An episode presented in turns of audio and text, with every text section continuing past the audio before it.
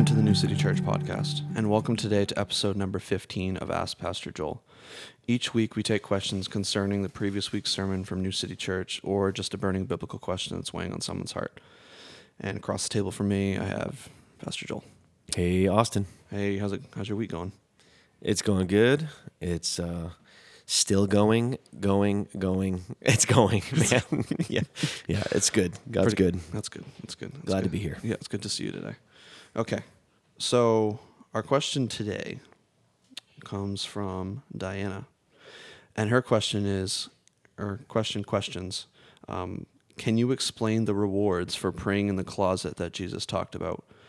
And what if you pray for someone else and do not boast about it? Will we be rewarded for that also?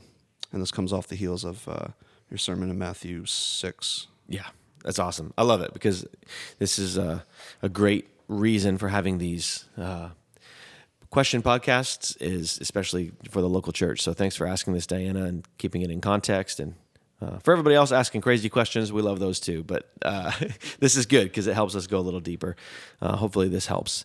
Uh, so I'm going to read the text in Matthew that that uh, the sermon was based off of, and that got Diana and all of us thinking through this. Um, so Matthew chapter six, and it's we're going to look at verse five. It says, "When you pray, you must not be like the hypocrites." For they love to stand and pray in the synagogue and at the street corners, that they may be seen by others. Truly I say to you, they have received their reward. But when you pray, go into your room or into your closet and shut the door and pray to your Father who is in secret, and your Father who sees in secret will reward you. So, first of all, I think that motives are what's driving this teaching of Christ. It's important to remember that. I'm going to get into rewards in just a second, but I think the context of Christ's teaching here in the Sermon on the Mount is motives for your prayer. One reason why it's good to go into the closet to pray is because it helps you against those sinful, boastful motives of letting other people see you and then losing the reward or getting the very temporary and brief reward of others seeing you and then praising you for your massive spiritual uh, you know accolades. So again i think so I do, I think i do think that simplifies it is when we think about the context it's about motives. What what are the rewards that jesus is talking about? That gets at the heart of the question. Can you explain the rewards for praying in the closet?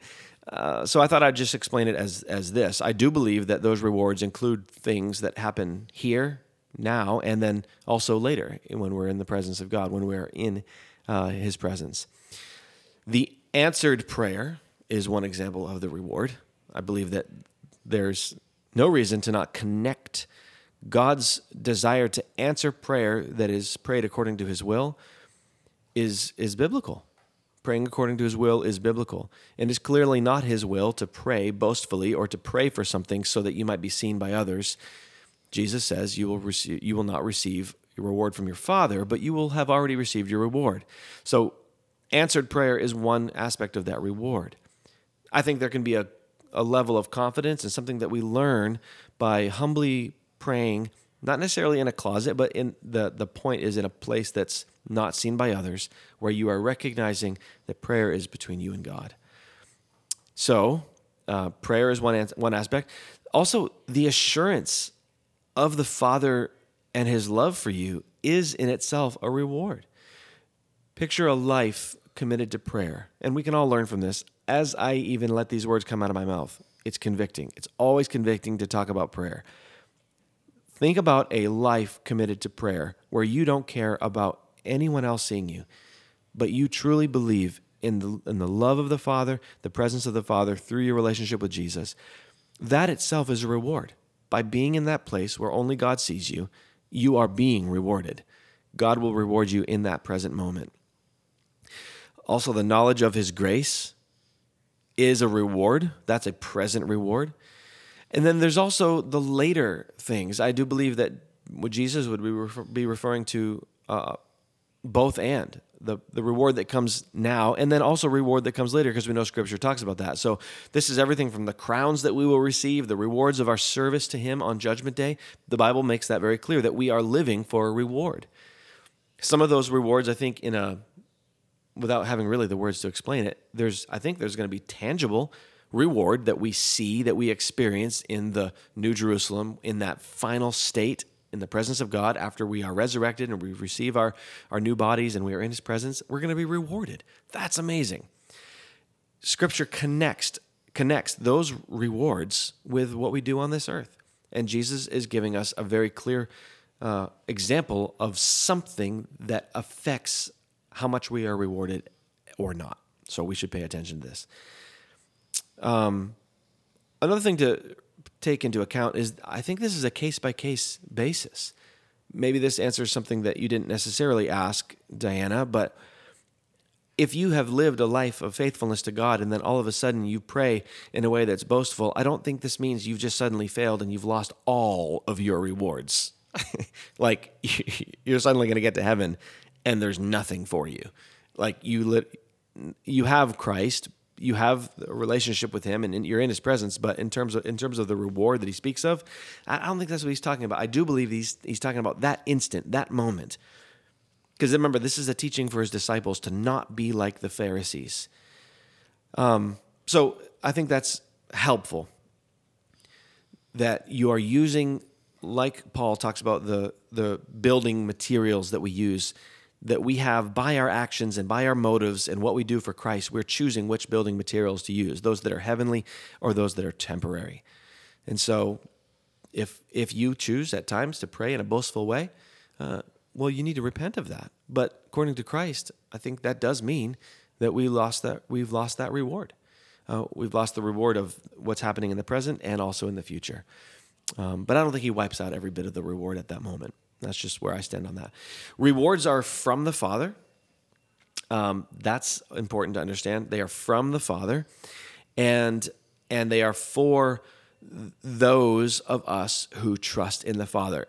James 1:17 says it perfectly. Every good gift and every perfect gift is from above, coming down from the Father of lights, in whom there is no variation or shadow due to change. So as you think about this topic, remember that rewards come from God. This second part of this question, what if we pray for somebody else and we don't boast about it? I think we can just wrap it all into that same category. One, praying for somebody else is usually intercessory or a supplication. It's not a private prayer. You can't pray for somebody else in your closet. Mm, be a little weird. Like, hey, come on over to my closet. I'm going to pray for you. No, it's not the same category of prayer. Remember, these were prayers that the Pharisees should have been praying privately, but were praying openly. This question about interceding, or say you lay, lay your hands on a brother or sister and you pray for them. Well, let's say you pray for them in a boastful way. I think it's it's similar, but but I don't think you're going to affect. Um, you don't have the power to affect the other person. God is still, I believe, going to be merciful, gracious. He's good to His children. Um, but if your motives are wrong, then your motives are wrong and you need to check your heart in that. Um, so, as far as when you're praying for other people, um, yeah, you should still keep some of the similar principles in mind. Finally, I want to say this it's not ultimately about the reward. Don't so much think about rewards every time you're praying. It is about the glory of God. That's the point of all that Jesus is teaching in this section on prayer, fasting, worship, obedience, giving. It's for the glory of God. And the Pharisees were stealing, robbing from God's glory, and therefore they did not have reward and they were walking outside of the will of God. If all that we do is for the glory of God, we can trust that there is reward for us.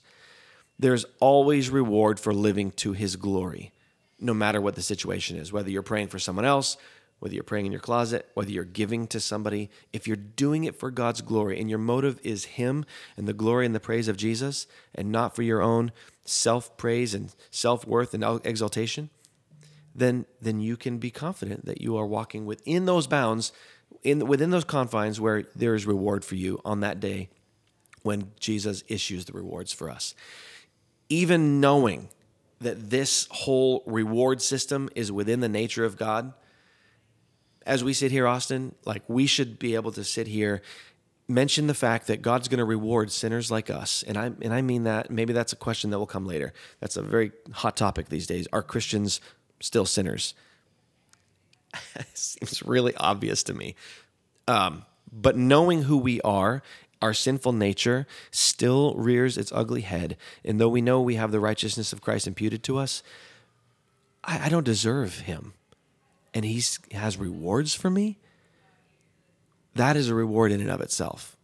Knowing that our Father has worked this into his system of our redemption and that's in his nature to give good gifts to his children that's an amazing reward. That motivates not self glorification, but God glorification.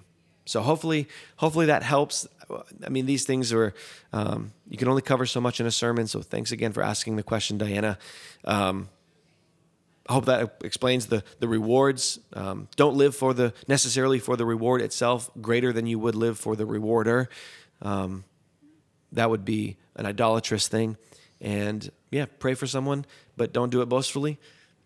Pray for others in a way that's humble and uh, s- seeking to give glory to God in your prayers for other people as well. So that's it. Hopefully, it uh, clears things up and even just helps you a little bit in your study. Yeah, another another good question.